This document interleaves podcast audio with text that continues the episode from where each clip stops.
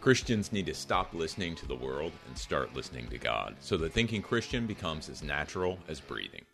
Welcome to the Thinking Christian podcast. This is Doctor James Spencer. Through calm, thoughtful, theological conversations, Thinking Christian offers a mix of interviews and discussions that highlight the ways God is working in the lives of His people and question the underlying social, cultural, and political assumptions that keep the church from conforming more closely to the image of Christ. Now, on to today's episode of Thinking Christian. Hey everyone, welcome to this episode of Thinking Christian. I am joined today by my friend and colleague, Alin Vrancila, and we are going to talk a little bit about uh, the, uh, the notion of Christian nationalism, and we're going to continue looking at this Neighborly Faith survey that came out December twenty twenty-three. Uh, Richard Beatty and I have done a couple episodes, um, and now Alin and I are going to have a couple of uh, conversations about these different statements, just to give a little bit more of a theological context, and I'm hoping a little bit more maybe of an international context to some of these conversations, and really think this through when we think about the church and its relationship to the state.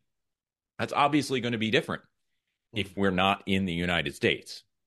And uh, the United States, I think, actually opens up additional problems um, for historic doctrines uh, related to church and state. But, Alin, welcome. I'm excited to get into this. How are you doing, man? Great to be back on the podcast, on the hottest podcast, I think, right now on the marketplace. Uh, it's great to be with you, James. Very cool. Well, let's dive in, man. Uh, you know, this this Neighborly Faith survey, actually, um, the director of Neighborly Faith is somebody we both know, uh, Chris Dakarok. And yes. so, um, yeah, we knew him from back in the day when we were uh, at Moody Bible Institute and um, and doing our thing there. So, Um, the shout out to Chris. Uh, it's really good work. Great but work. But the, yeah. So here's what we're doing. The the statement that we're going to look at is is stated like this. The federal government should advocate uniquely Christian values. The federal government should advocate uniquely Christian values. And this was a statement that ranked high relative to uh, high on Christian nationalist adherence and pretty low on everybody else. So Christian nationalist adherents strongly agreed with this statement. The, the federal government should advocate uniquely Christian values. And so when we look at even nationalist sympathizers, this question um, just isn't, they don't strongly agree with it. Right? We're talking uh, a pretty massive gap difference. Um, it's actually a bar chart, so I can't exactly tell you um, how much that difference is. But when you just look at the colors on the graph, even if you added in those among nationalist sympathizers who uh, just agree with it or even somewhat agree with it, it pretty much pales in comparison to the number of Christian nationalist adherents that strongly agree that the federal government should advocate uniquely Christian values. And so I think there's a, you know, there is a always the question of what does it mean to be a Christian nationalist, right? But as we look at these statements, it's it's sort of like, well, the people who agree with these statements are the Christian nationalists. So, uh, Alin, any thoughts initially? Like, the federal government should advocate uniquely Christian values. I mean, what are your initial thoughts on that statement? Um, th- this is this is a complex conversation, even though apparently it seems to be a simple conversation. Um, the simple answer to this that is this is a fundamentally wrong view on on the federal government government's role and also on Christianity. It, it got both wrong, if you ask me. Um, on what is what is the faith, what is the Christian faith all about, and what should be the federal government all about?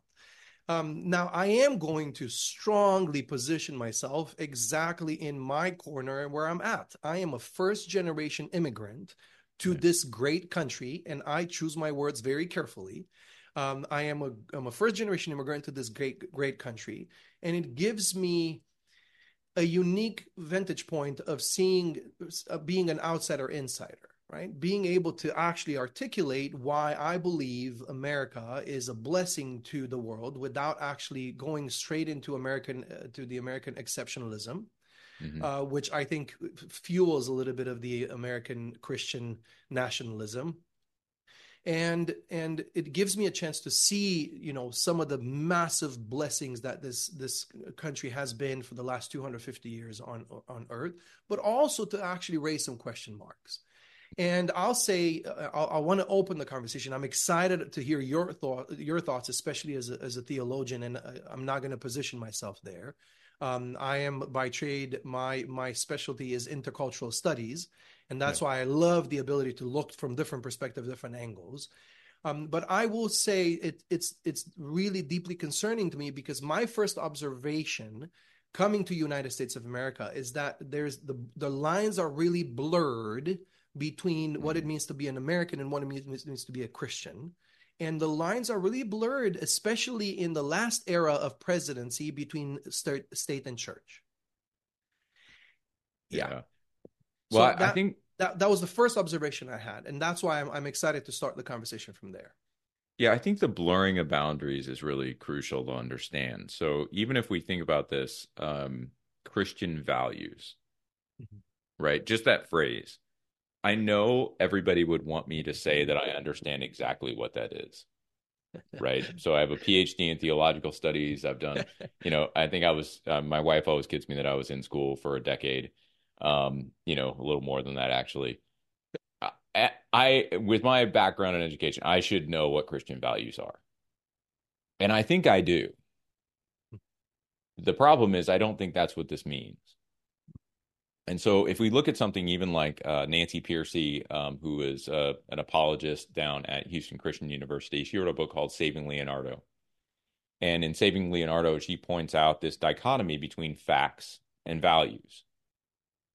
And facts are the hard, empirical, we can touch, see, replicate, um, test, you know, really nail down a fact. Values are squishy, right? They are uh, values. Are, yeah, they're they're they're sort of quasi opinions. They they sort of land in the range of personal preferences, you know, and so they could be my values or your values, but they can't be just values, as if we think they're facts. Yes. And I, I think the problem here that I'm having is at least twofold with the notion of Christian values.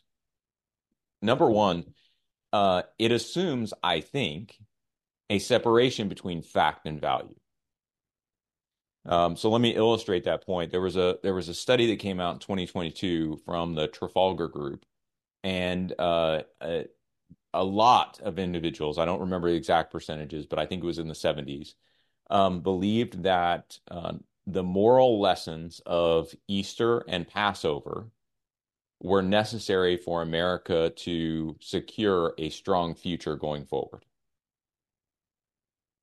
So when I read a statement like that, what I'm thinking to myself is, true, but again, I think I I think we're saying true to the wrong things. What I would say is, it's true that the moral lesson of Easter, if we mean a God who became man, sacrificed himself on the cross, and demonstrated true self-sacrifice that can only be found in him and in union with him through faith, agreed. I don't think that's what we mean by morals. I think what we mean by morals is an abstraction. Let's let's take the theological content of this and sort of slough it off, mm-hmm. and let's keep the ethical principle. And I think that's probably what this is doing. So when we think about Christian values, we're not actually thinking about Christ. We're actually taking Christ and we're putting him somewhere else. And we're saying what we want to do with these Christian values is we want to we want to tease Christ away from it, because obviously not all Americans are going to be Christians, mm-hmm. right? And so we want to tease those out, and we want to separate the the Christ event, right? And by that I mean his incarnation, uh, ministry, crucifixion, uh, resurrection, ascension, glorification, that whole thing, right? The Christ event.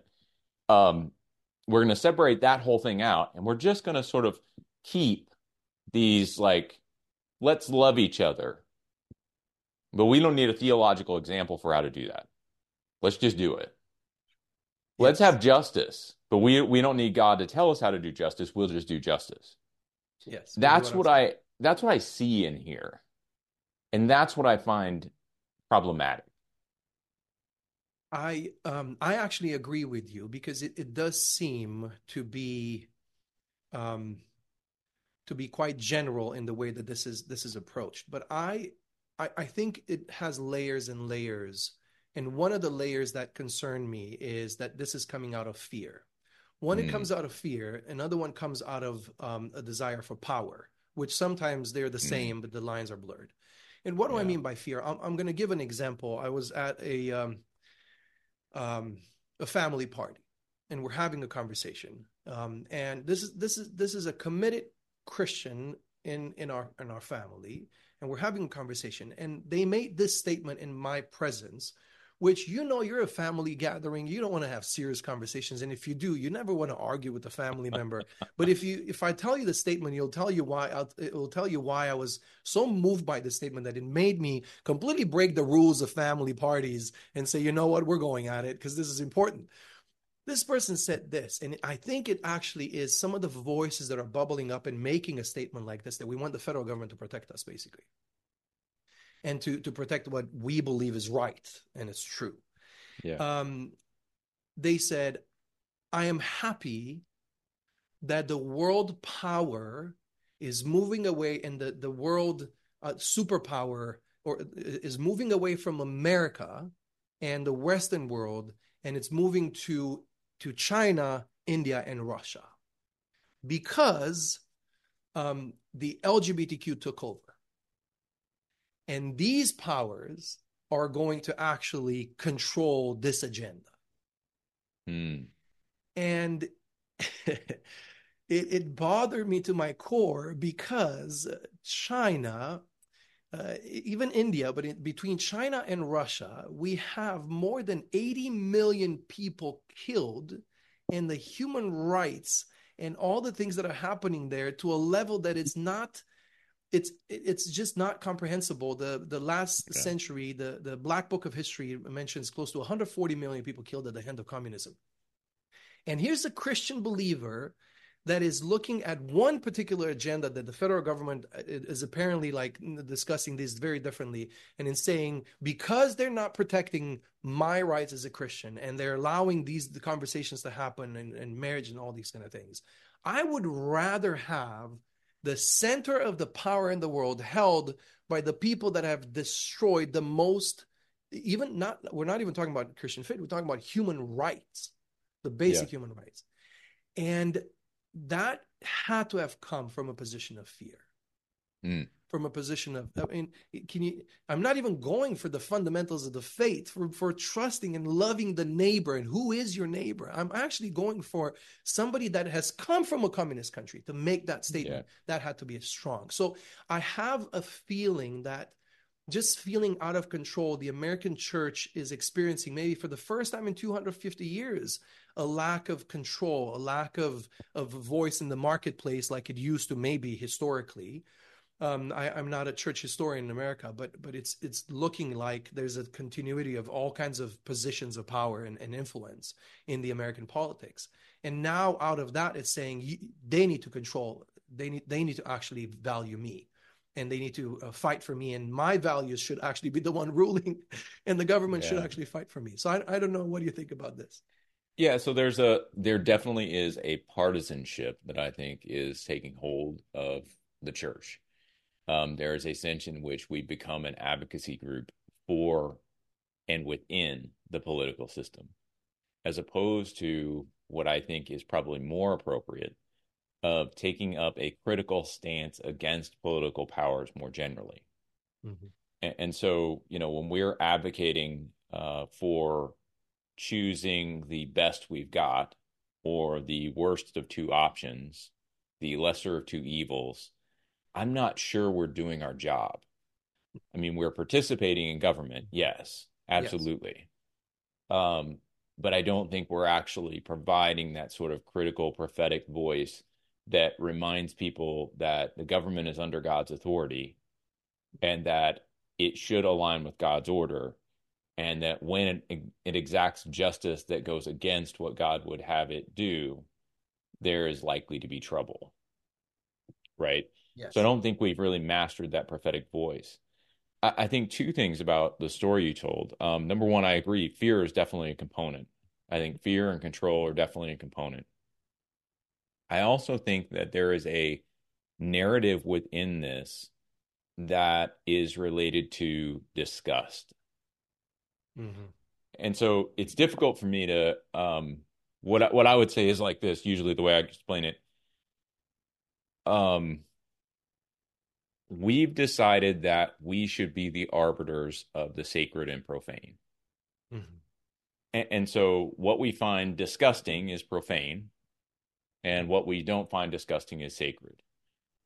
So individual human rights, sacred. Yes. L G B T Q movement, profane. Mm-hmm. But I think what we miss sometimes is that those two are linked. Mm-hmm. That individual human rights, what we want is not unlimited individual human rights. Mm-hmm. Um, the transhumanist movement, which I've, I've written a couple pieces on, they talk about this in terms of morphological freedom. I should be able to do whatever it is that I want with my body. I should be able to apply whatever technology is available to my body to do whatever it is that I want to do to enhance myself. Mm-hmm. And it's radical morphological freedom, right? That's the way they talk about it. Mm-hmm. Most people, if they're honest, are fine with certain constraints, right? I'm happy not to go one hundred in my subdivision um, when the speed limit is twenty-five. Yes. I recognize, even though I would love to go faster and get out of my subdivision faster, mm-hmm. I get that going one hundred is dangerous, uh, maybe thirty instead of twenty-five, mm-hmm. just throwing that out there. But but the point is, right, there's a speed limit, yes, and I'm fine with that constraint. Because even if even if I might be responsible, mm-hmm. there will be other people who are going to be crazy. Yes. And so that constraint is overall, I think, a good thing. Yes. So we very seldom want sort of human rights without constraint. Mm-hmm. But our problem is that we want certain constraints. Mm-hmm. And that's where I think this statement really comes in. Mm-hmm. In saying Christian values, I don't get the impression that what is intended is everybody should become Christian. What I get the intention is um, Christians should be able to set the tone. Mm-hmm. We should be able to define the constraints. And that to me is, um, in one sense, very American, mm-hmm. right? Um, because, you know, in a government of the people, by the people, and for the people, we're part of the people. Yes. And so, the- right. I I think it's it's okay for Christians to advocate for things that they want to have out of government, right? If you want yes. to be pro-life, if you want to be, you know, those kind of things, I think it's no problem. I think the difficulty for me is when we lean on political structures mm-hmm. to institute the sort of morality that really the church in and of itself should be demonstrating. Mm-hmm. And, and so there is this sort of weird blurring of lines there that we've got to get our hands around. Um, it isn't that I think Christians shouldn't participate in politics. Again, I think in a democratic society, participating in politics is an appropriate thing. I also think we should do that with a high degree of humility mm-hmm. and a recognition that no matter what it is that we do in politics, it is always provisional. And so this isn't a long-term fix. This is like a, a short-term move. So before we go further, let me uh, let me take a quick break. Um, and when we come back, we'll discuss a little bit more about how um, this sort of plays itself out from a theological perspective. So stay with us. We'll be right back. It goes without saying, but the Bible has changed so many lives.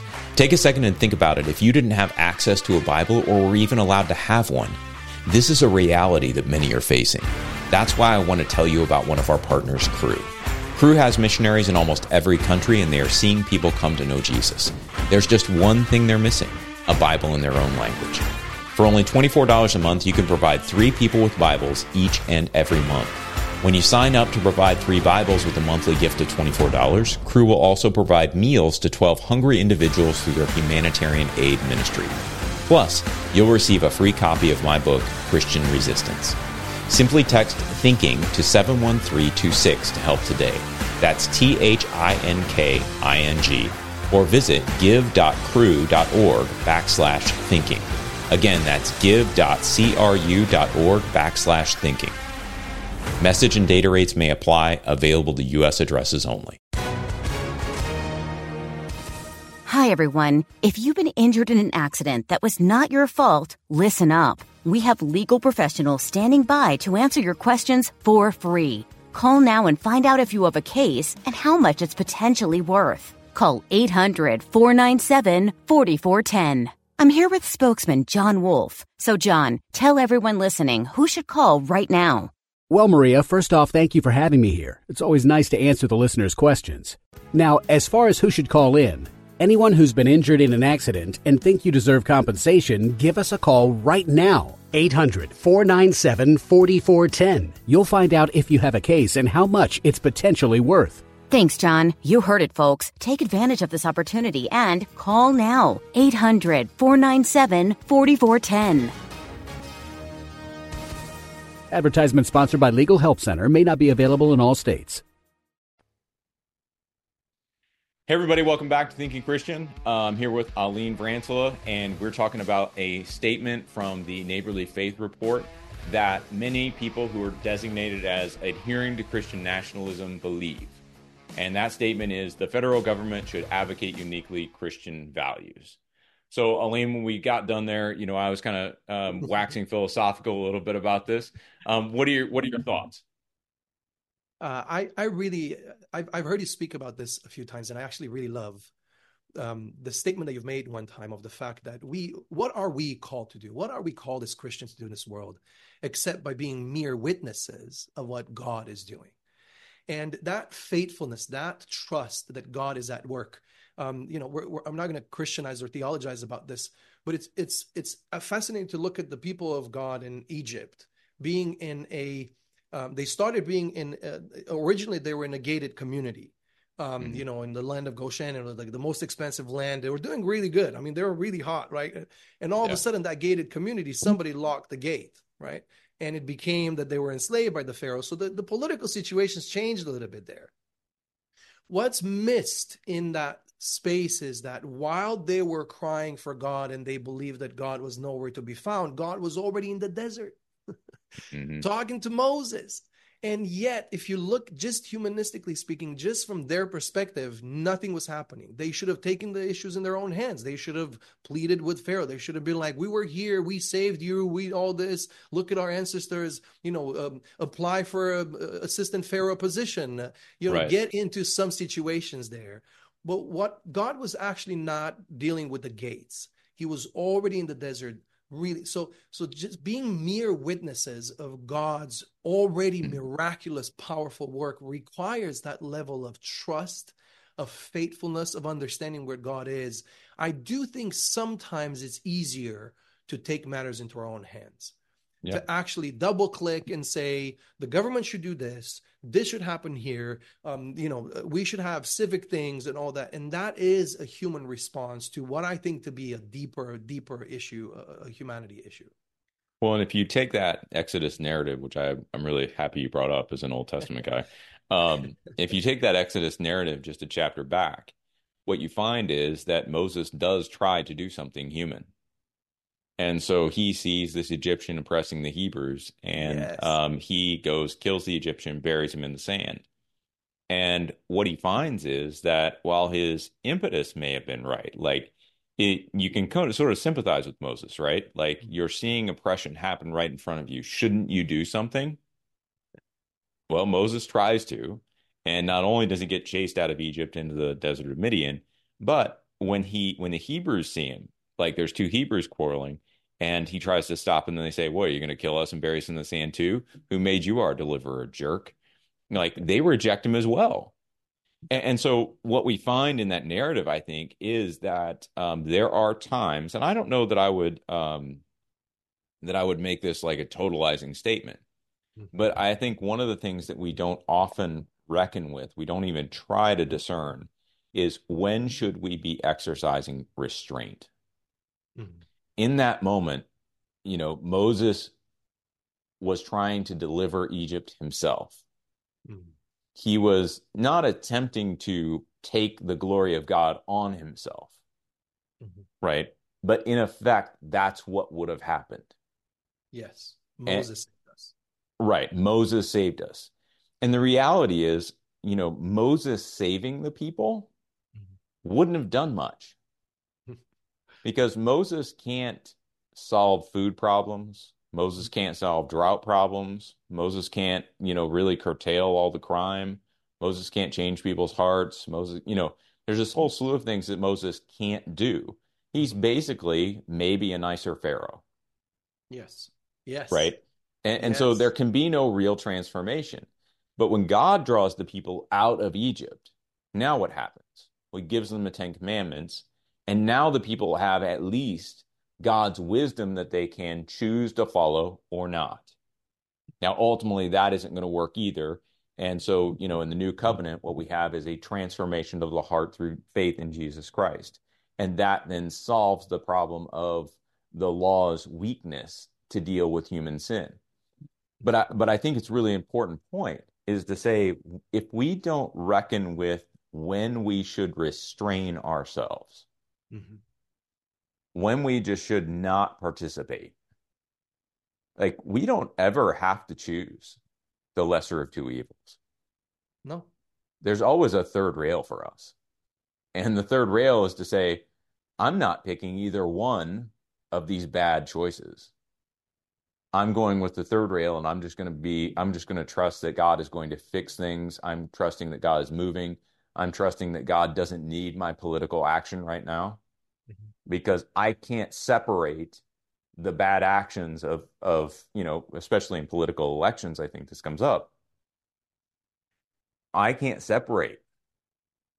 I, I won't separate between the bad actions of either one of these candidates. And just because you feel a certain way, and this goes back to that disgust comment I made before the break, just because you're more disgusted by one thing than another doesn't mean that they're not both disgusting. I don't know whether your kids, your kids might not be old enough. Did you ever play the uh, Would You Rather game? No.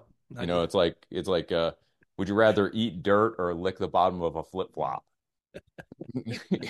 You know, and in the context of the game, it's like, yeah, yeah that's an it. interesting sucker's choice. So choose one. They're both gross. And, ew, you know, you'd lick the bottom of a flip flop, you know, like that kind of thing. But the reality is, we never actually have to pick the sucker's choice. We're, we're never in that situation. And, and so I think that as we look at this and we and we sit back and, and think about this statement, the federal government should advocate uniquely Christian values. Um, you know, we're putting ourselves in the position of control, mm-hmm.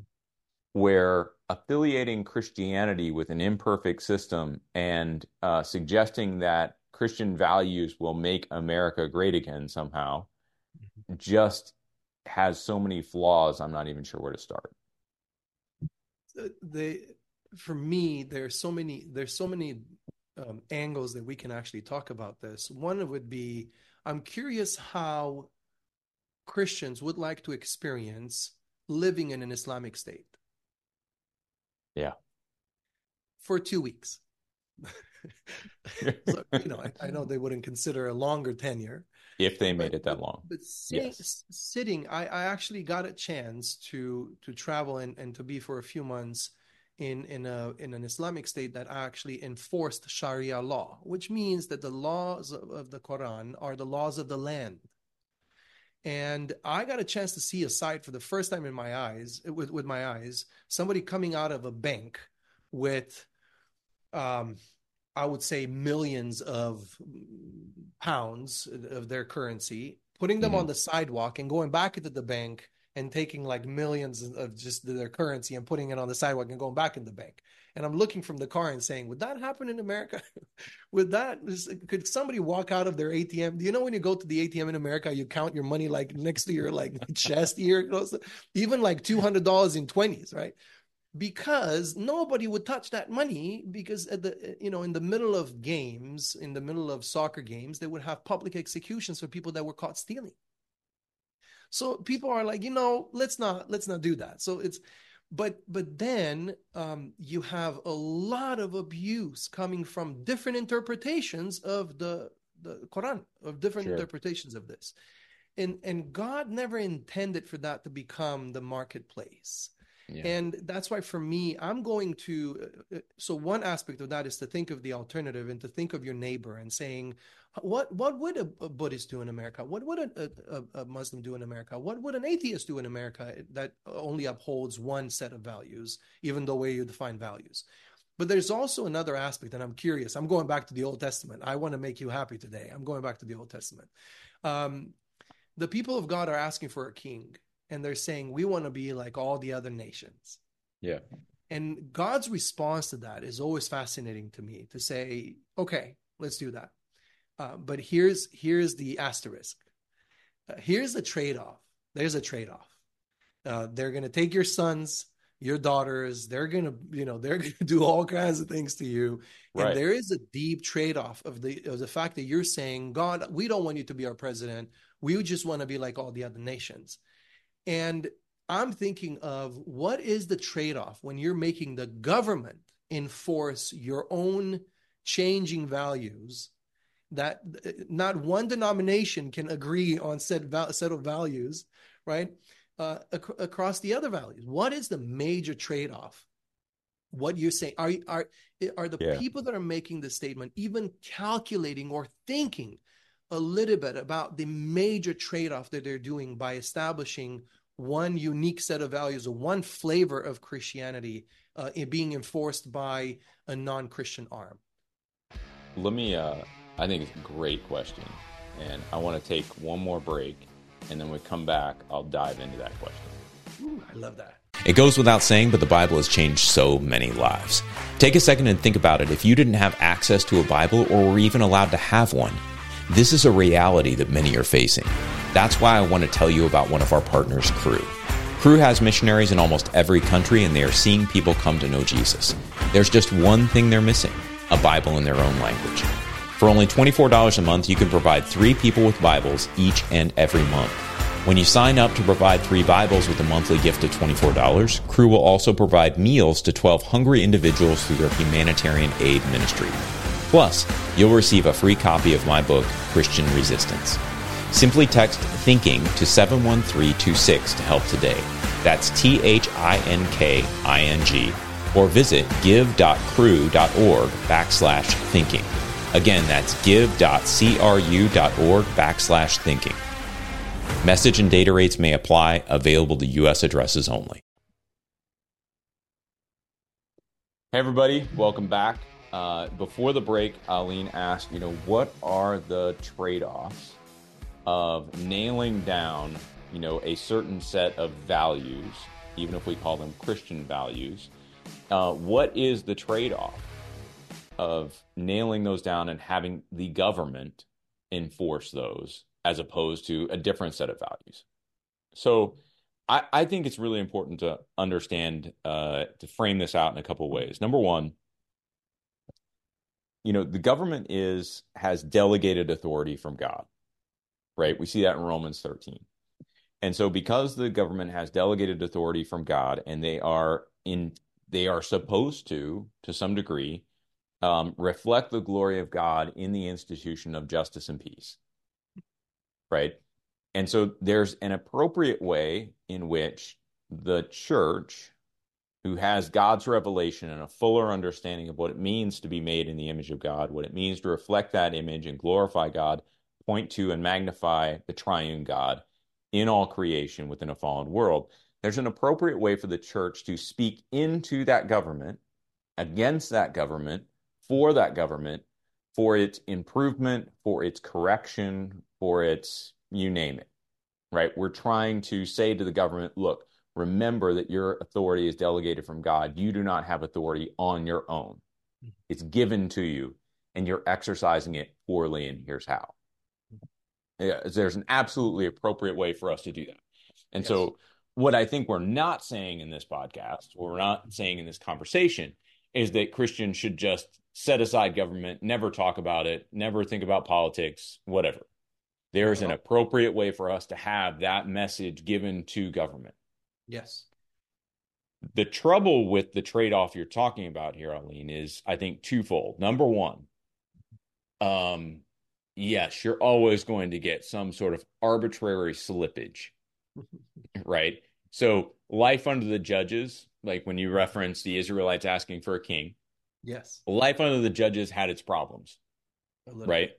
Um, you know, Samuel's sons, um, in, in, if you look back at First Samuel, part of the reason that uh, they're asking for a king is they look at Samuel's sons and go, are those jokers taking over? We'd prefer something else. Thanks. Yes. Um, and so Samuel originally says, or initially says, um, they're rejecting me. He tells God they're rejecting me. And God says, no, no, no, they're not rejecting you. They're rejecting me. Give them what they want. And Samuel tells him, look, you think it was bad under the judges? Just check out what the king's going to do to you. And we actually see this when uh, Solomon's son Rehoboam is in charge.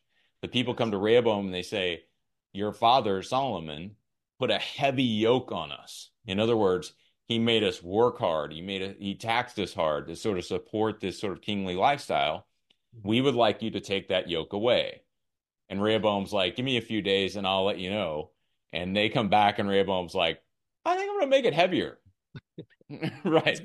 so, so the trade-offs are real, right?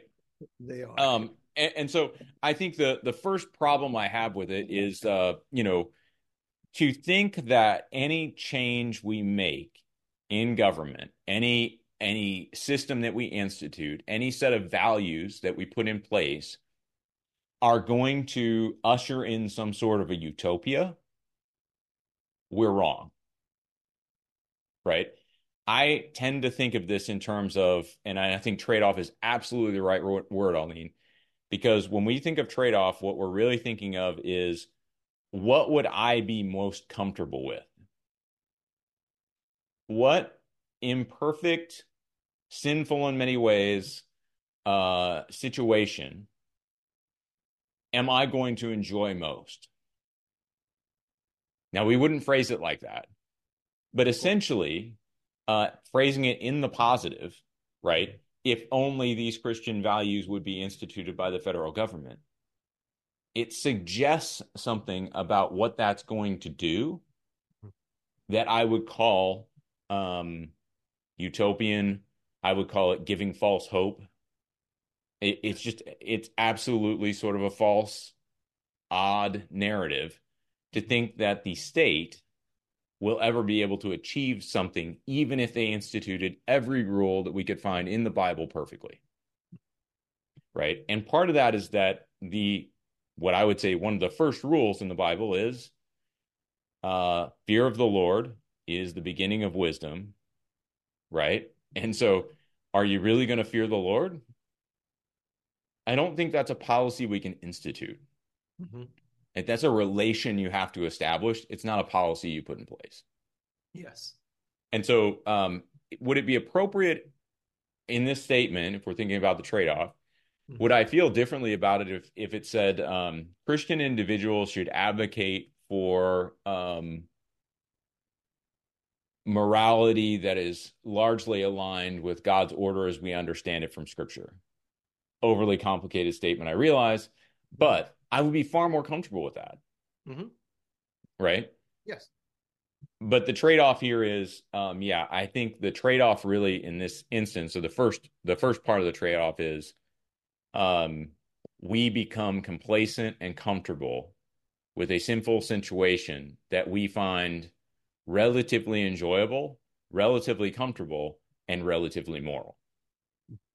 Um, the way I usually like to phrase it is, we settle for wholesomeness when only holiness will do. Yep. The second trade-off is this. This statement says the federal government should advocate uniquely Christian values.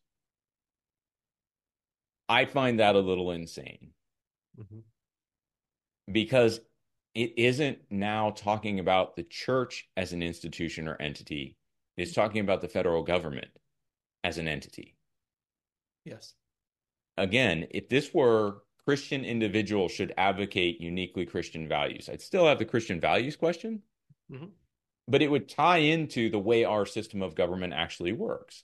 As individual Christians, right, we have voice in government because that's the way the government is structured in America. Yes. And so do I think that Christians should be advocating for um, abortion, let's say? Mm-hmm. No, probably not. Mm-hmm. It seems like a bad idea, right? Like it doesn't seem commensurate with who we are and what our values are. Yeah. And so I have no problem with Christians going out and advocating against mm-hmm. abortion. But this statement is about the federal government. Yes. Yes. And I would say that the federal government isn't really much of anything. The federal government is the institution of representatives who are supposed to represent the people. And so the people should be doing this, and the federal government should be passing laws that represent what the people are asking for. And so I have issue with this whole statement simply because the church is completely left out of it. Mm-hmm. Like the church no longer has a voice. What we're really doing is we're lobbying the federal government to make society better, as opposed to being better ourselves and demonstrating what it means to point to and glorify the triune God. So that's my that's my response. And and that's exactly, I think, what I was asking. I think there's a lot of trade-off. Um, you yeah. know, I think it's it's still a little too early to talk about the pandemic.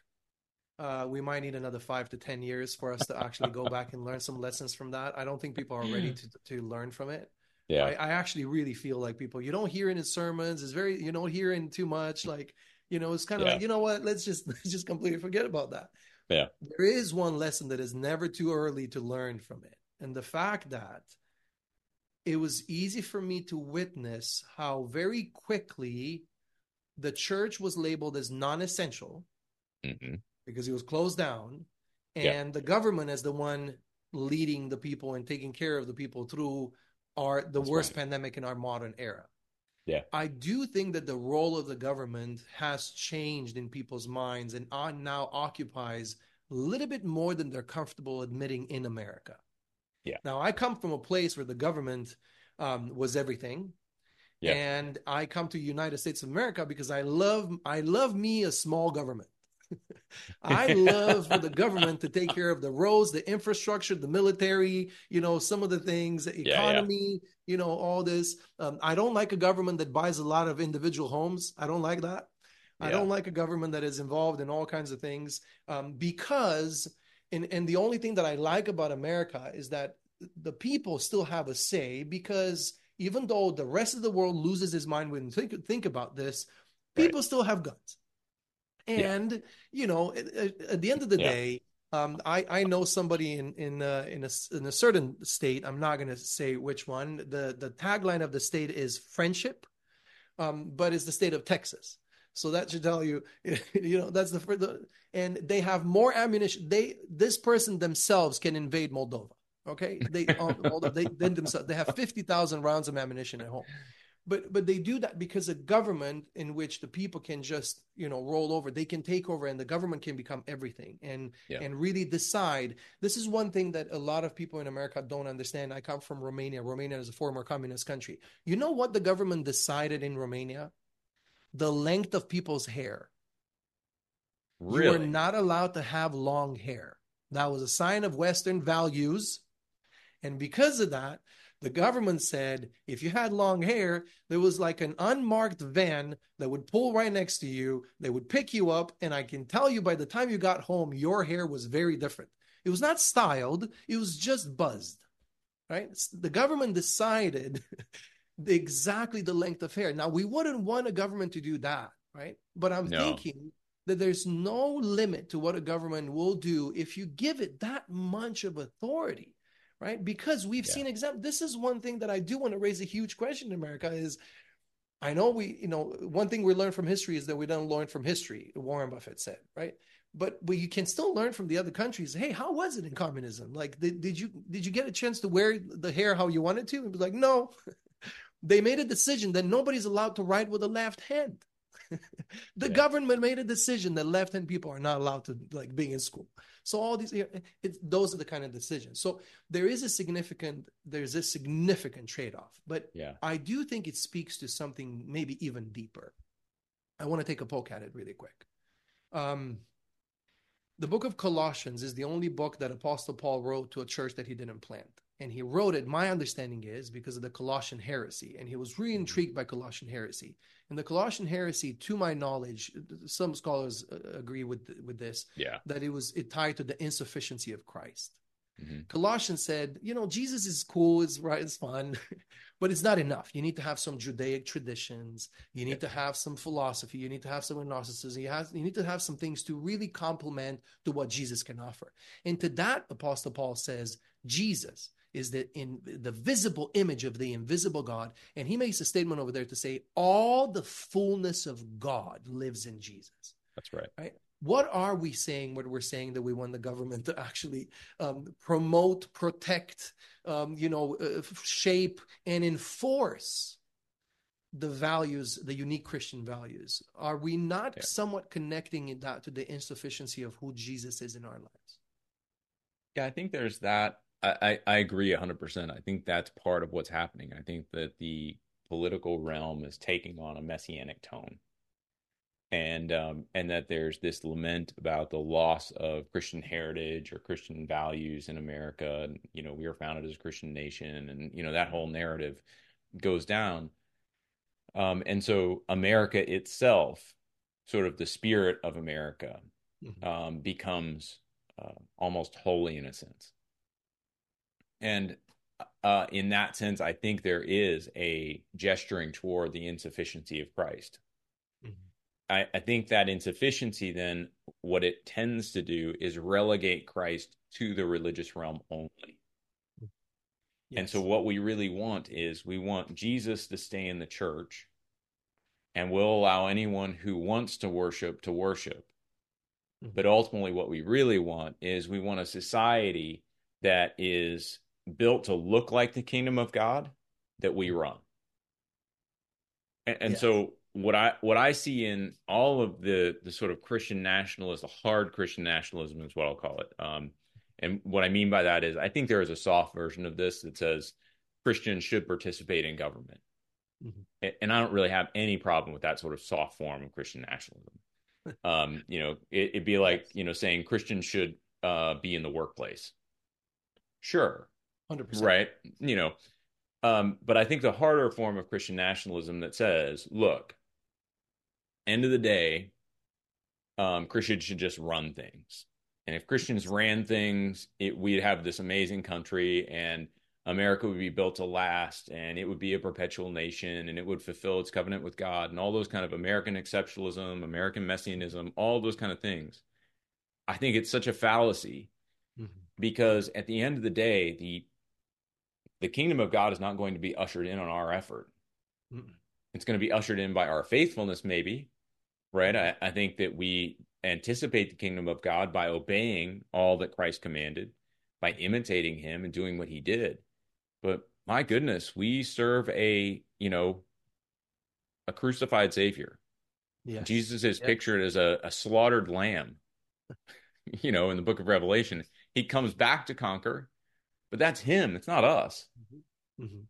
Right. And so a lot of these things where we are trying to play in the halls of power in order to sort of usher in some sort of utopia, or when we use that kind of language, I think we are collapsing the distinction between the church and the state mm-hmm. and opening up the potential, as you say, to commit the Colossian heresy of denigrating the sufficiency of Christ. Yes. And, and I do think this statement is getting to that point. Mm-hmm. Um, and it, you know, Again, I have much more sympathy. Um, you know, if I were to rate my agreement with this statement, the federal government should advocate uniquely Christian values, I might have done a strongly disagree, right?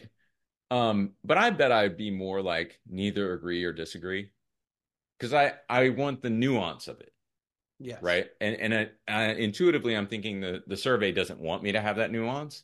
When you read the statement, you're like, well, is there a way I could agree with it? Yeah, there probably is a way I could agree with it. And so if I tease that out, then then I would. But as it's written, I really don't. And so where do I where do I fall on that? Right. But at the end of the day, do I want the federal government, and do I even think the federal government could, you know, institute a set of Christian values? I don't think they can.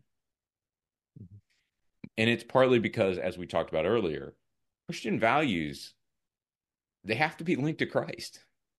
I mean, it'd be like saying Christian doctrine and not meaning mm-hmm. the Trinity or you know, the incarnation or whatever.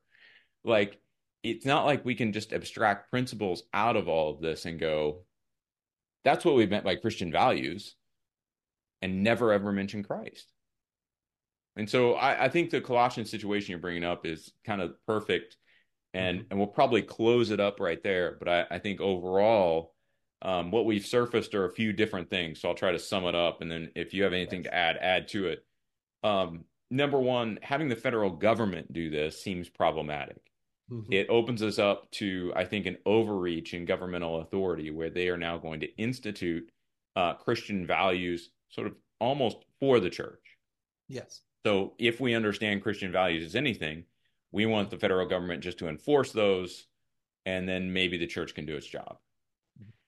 I find that to be real problematic because it eliminates the church as a critical witness within society. You know, um, we don't want people acting Christian until they realize they're not Christian. We just want them to recognize that they're fallen, recognize they need to see Jesus, be transformed. And that's what the church does. That's that's our gig, right? Yes, yes. The second thing I really think we've surfaced here is the way this statement does relegate Christ to the side. It, it makes him less than sufficient to do what needs to be done. Yes. And, and I think that part of that heresy, Um, just to add a little bit to it, is when we assume that Christ is insufficient, what we're really saying is Jesus isn't doing what we think he should do. In other words, he's not addressing the problems of the world on our terms. Mm-hmm. But overall, if we look at it and we say, no, no, he's not supposed to be addressing it on our terms. Our terms are what get us into these messes. Yes. He should be addressing it on his terms, and we should be following him. So he is sufficient, but he's not going to solve this near-term problem exactly how we think he should, right? And so as he's he was sufficient. Not consumed, yes, as he right. was not consumed with the Roman Empire when he was on Earth, the largest right. government, right, right next to Bethlehem, right? And he right. was like, "Gives to Caesar what's what belongs to Caesar. I'm done. Resolved." That's right. Yeah, that's it. Let's just be done with it. And now and let's so, talk to the Pharisees. Yeah, and then I, I think also we have that problem of Christian values. What are they? Do we really understand what we're saying when we say that? And can we even disconnect the fact, the reality of Jesus Christ, the reality of God, the reality of the Holy Spirit? Can we really detach those realities from a set of values and, and like kind of pull those apart and abstract them? Yes. So those are the points I think we've covered today. Anything else to add, man? Because what Jesus valued was non-Christians. That's right. That's right. He ate with them, yeah, drank with them, right? Hung out with them. Well, I mean, it's funny. You look at, what is it? Um, I'm trying to remember what passage it is. Um, I think it's Matthew, maybe uh, seven. I wouldn't quote me on that, but maybe Matthew seven, um, where Jesus confronts the Pharisees, who um, they they come up to him and they say, "Well, why do your disciples eat before washing their hands?" Mm-hmm. And th- that goes against the tradition of the elders. And Jesus comes back and he says, you're elevating the tradition of the elders over the commands of God. And his whole point is that the commands of God matter. The traditions of men don't. Don't. And so it really does feel like Christian values in this statement may sort of be traditions of men. Yes. In some sense. Yes. Yes. For our generation, for right now, but they are supreme. That's right. Yeah. But also for everybody else. For yeah. everybody else. Yeah. Yes. Yeah. Well, man, uh, I'm excited. I'm glad to have you here for this, this one. Um, I'm looking forward to di- digging into another one here in the next episode. And uh, so we'll be back uh, next time on Thinking Christian. We're going to be talking about another one of these uh, statements. We're going to actually look at whether or not the federal government should declare the United States a Christian nation. And again, just kind of going at it from a theological angle and trying to help Christians contextualize these statements within a biblical and theological framework. So thanks, Alin, for being here. And uh, thanks, everybody else, for listening. We'll catch you on the next episode of Thinking Christian. Through calm, thoughtful, theological conversations, Thinking Christian offers a mix of interviews and discussions that highlight the ways God is working in the lives of his people and question the underlying social, cultural, and political assumptions that keep the church from conforming more closely to the image of Christ. I want to take just a second to thank the team at Life Audio for their partnership with us on the Thinking Christian podcast. Life Audio. There's no better way to start your day than spending time in God's Word and in prayer. Don't know where to start? We have a free daily prayer podcast created to help you do just that. The Your Daily Prayer podcast delivers a thoughtful, devotional, and timely prayer to you seven days a week. Gain inspiration, faith, and encouragement with daily messages in ten minutes or less. To start listening now, search Your Daily Prayer on your favorite podcast app or visit life audio dot com.